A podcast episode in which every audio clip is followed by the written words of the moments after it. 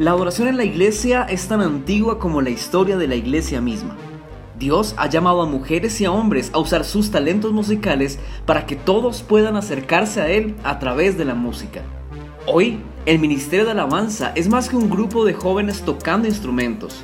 Es todo un llamado que requiere planificación, un trabajo coordinado y comprometido. Y en Adoración 101 aprenderemos cómo hacerlo y cómo hacerlo bien. Bienvenidos.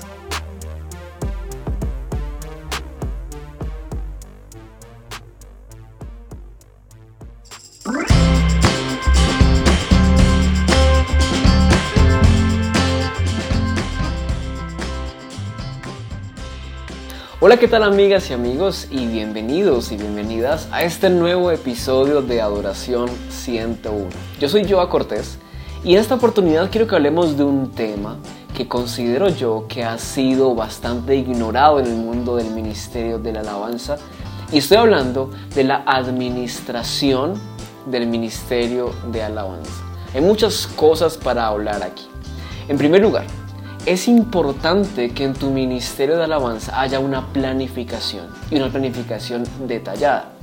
Déjame decirte que en investigaciones que he realizado, así mismo como en mis años de experiencia, me he dado cuenta que los mejores equipos de alabanza tienen una planificación y entre más detallada, mejor. Y si esta planificación no solamente apunta a pensar qué canción vamos a tocar el próximo fin de semana, sino que es una planificación que también tiene en cuenta el mediano y el largo plazo. Es una planificación que lleva al equipo a ser muy intencional y a poder construir un ministerio sólido y exitoso. Te estoy hablando de que como ministro de alabanza, y en especial si tú eres el líder de alabanza, debes considerar realizar una planificación de tus canciones. Esa planificación puedes hacerlo de forma personal, puedes delegar a alguien para que la haga o pueden hacerlo en equipo. Pero algo a lo que te animo es que esta planificación como mínimo sea hecha para cada mes. De esa forma, si es que tienes un equipo rotativo donde cada domingo cantan personas diferentes, el equipo va a tener tiempo de prepararse con suficiente tiempo de antelación. Es decir, las personas, los, ah, músicos, los vocalistas, las vocalistas, van a poder saber cuál es la canción que van a cantar de aquí a cuatro semanas. Eso les va a dar la posibilidad de prepararse con tiempo de anticipación, lo cual va a ser muy diferente a si se prepararan solamente preparando las canciones con una semana de anticipación. Eso va a hacer que la música, que las canciones que puedan interpretar sean definitivamente de mucha mejor calidad, como es un tema que es importante, la calidad.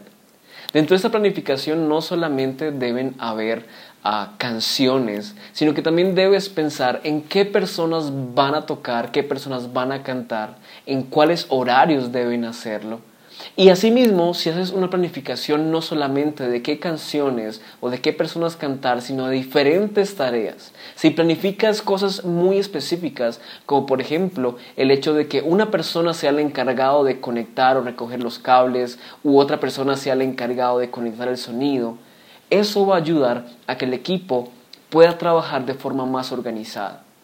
Eso es una planificación a corto plazo, pero si pensamos en una planificación a mediano plazo y a largo plazo, vamos a estar hablando de que tú vas a poder proyectarte a realizar actividades tanto para tu propio ministerio así como para poder servir a otros. Por ejemplo, si tú haces una planificación semestral donde dices que en dos meses vas a tener un ayuno con tu equipo, en tres meses vas a tener algún tipo de salida recreativa, eso va a ayudar a que tus chicos también puedan sacar el tiempo, puedan apartar la fecha en sus agendas, puedan prepararse mentalmente y que tú también tengas suficiente tiempo de preparación para esos eventos. Por ejemplo, si quieres tener un tiempo de ayuno con tu equipo de alabanza, vas a tener dos, tres meses sabiendo cuál es la fecha y vas a poder prepararte, vas a poder orar para ese espacio, vas a poder preparar reflexiones para compartir con tu equipo Vas a poder incluso delegar para que alguien pueda participar en ese ayuno, vas a poder tener eh, canciones preparadas y va a ser un tiempo que definitivamente se va a ver preparado. Pero asimismo, ¿qué tal una salida recreativa? ¿Qué tal una salida como equipo a la piscina o, al río o a la playa, lo que te quede más cerca, al centro comercial, a comer? Si tú le avisas con tiempo a tu equipo, ellos van a tener tiempo para ahorrar dinero, para sacar el tiempo, para hablar con sus familias, pedir los permisos, coordinar todo lo que sea necesario, lo cual es muy diferente si lo haces con dos o tres días de anticipación. Y obviamente tu deseo es que tu equipo pueda ir. Tu deseo es que tu equipo pueda participar de esta actividad que estás organizando. Por lo tanto, entre más tiempo de anticipación les des, les avises para que se preparen, va a ser muchísimo mejor. Pero ¿qué tal proyectarse a eventos a uno, dos, tres años? Por ejemplo, planificar la compra de nuevos instrumentos, planificar un concierto eh, en conjunto con otras iglesias. ¿Qué tal organizar una propia conferencia en tu propia iglesia? Pero eso solamente se hace con suficiente tiempo de anticipación y no una o dos semanas antes, y ni, siquiera dos o tres meses antes. Estamos hablando de periodos de preparación de uno, dos o tres años, lo cual si en realidad quieres tener un impacto positivo en otras personas, haciendo eventos importantes, haciendo eventos grandes, debes considerarlo a largo plazo. Entonces, la planificación es un tema muy importante. Ahora, quiero hablarte a ti que eres líder de alabanza.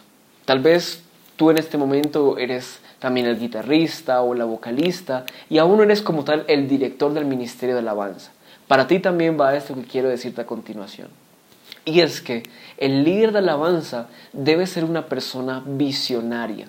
Debe ser una persona que está constantemente mirando al futuro hacia dónde quiere llevar su equipo. Mucho más si tú que me estás viendo eres el director o la directora del Ministerio de Alabanza.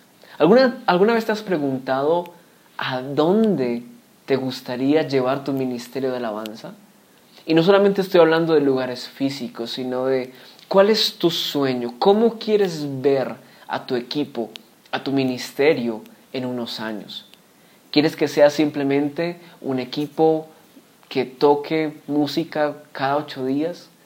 ¿O quieres que sea un equipo de excelente calidad? Un, equipo que haga música con una técnica increíble, pero al mismo tiempo sea un equipo que cuando cante, cuando adore, haga que las personas se conecten con Dios. ¿Qué clase de equipo quieres tener? ¿Quieres ser un equipo que toque las mismas seis canciones por los mismos tres años? ¿O quieres ser un equipo de alabanza que pueda crear sus propias canciones, que pueda escribir sus propias canciones? hacia dónde quieres llevar tu ministerio de alabanza. Y es importante esto. Todo líder de alabanza, como ya te dije, todo líder de alabanza debe ser visionario, debe ser visionaria, debe soñar a más, debe pasar tiempo con Dios para saber hacia dónde es que Dios quiere llevar este equipo. Y debes estar dispuesto a trabajar por ello. Tal vez no seas el director, tal vez no seas la directora, pero si eres visionario visionaria, vas a entender que la visión de tu líder es algo que está viniendo de parte de Dios y vas a tener la humildad y el compromiso para apoyar esa visión. Visionar hacia dónde quieres llevar tu equipo es muy importante. ¿Quieres hacer una conferencia? ¿Quieres hacer un congreso de adoración? ¿Quieres hacer un culto de adoración compartido con otras iglesias? Todo eso comienza cuando primero lo ves en tu mente, cuando primero puedes imaginarlo y cuando puedes soñarlo. Ahora, quiero cerrar este espacio con esto que también es muy importante. Delega. Y no solamente delega, empodera a otros. A veces como líderes de alabanza y como directores del Ministerio de Alabanza, queremos acaparar todo, porque queremos controlarlo todo y queremos que todo se haga como lo hemos planificado. Pero es importante entender que es saludable para ti y para tu equipo delegar. Porque cuando delegas una tarea, cuando delegas una actividad, estás dándole la oportunidad a esa persona a quien estás delegando la posibilidad de crecer, de madurar, de ganar experiencia, de aprender algo nuevo, así sea equivocándose, pero de aprender algo nuevo. Y Marcos Witt en una de sus capacitaciones dice, no solamente delegues, no solamente dile a la persona, mira, tú haces esto, tú haces aquello, tú haces aquello, sino que empodérales. Dales el poder, dales la autoridad para que ellos tomen decisiones y que su decisión sea la decisión definitiva. Por ejemplo, Marcos Witt daba el ejemplo de que en algún momento eh, siempre le preguntaban para los grados de su instituto de canción de qué color quería las cortinas o, de, o qué tipo de comida quería que se ofreciera. Y él se saturaba tomando ese tipo de decisiones. Pero él se dio cuenta que su secretaria ya llevaba varios años trabajando con él y que ella tenía la capacidad no solamente de ser el puente, sino de comenzar a tomar decisiones. Así que él le empoderó y de ahí en adelante siempre ella era la que decidía qué se comía o cómo se decoraba el lugar. Y lo mismo te animo a que hagas tú. A que no solamente entregues tareas importantes a gente de tu equipo, sino que les empoderes. Por ejemplo, no solamente le delegues a una persona planificar qué canciones se van a tocar durante el próximo mes, sino que empodérale que las canciones que esta persona elija son las canciones que se tocan, sin cuestionamiento. Se confía en su juicio. Por ejemplo, algo que también hablaré más adelante es si tienes un equipo creativo y si tienes una persona en especial, que es la persona que dice cómo se van a vestir el próximo domingo, no, no, no la cuestiones, dale la la autoridad, empodérale para que esa persona diga, ok, el próximo fin de semana todos nos venimos de rojo. Y si esa persona dice de rojo, hasta tú como líder y como director te sometes a la decisión que esa persona está tomando.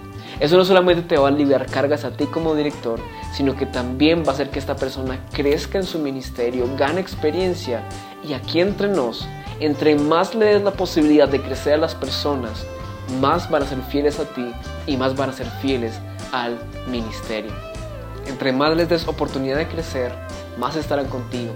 Pero entre menos oportunidades tengan, más van a considerar irse a otros ministerios. Así que si quieres un ministerio fuerte, un ministerio organizado, un ministerio comprometido, no tengas miedo en delegar y no tengas miedo en empoderar. Entre más las personas sientan que tú les estás dando la posibilidad de crecer, mejor van a hacer su trabajo.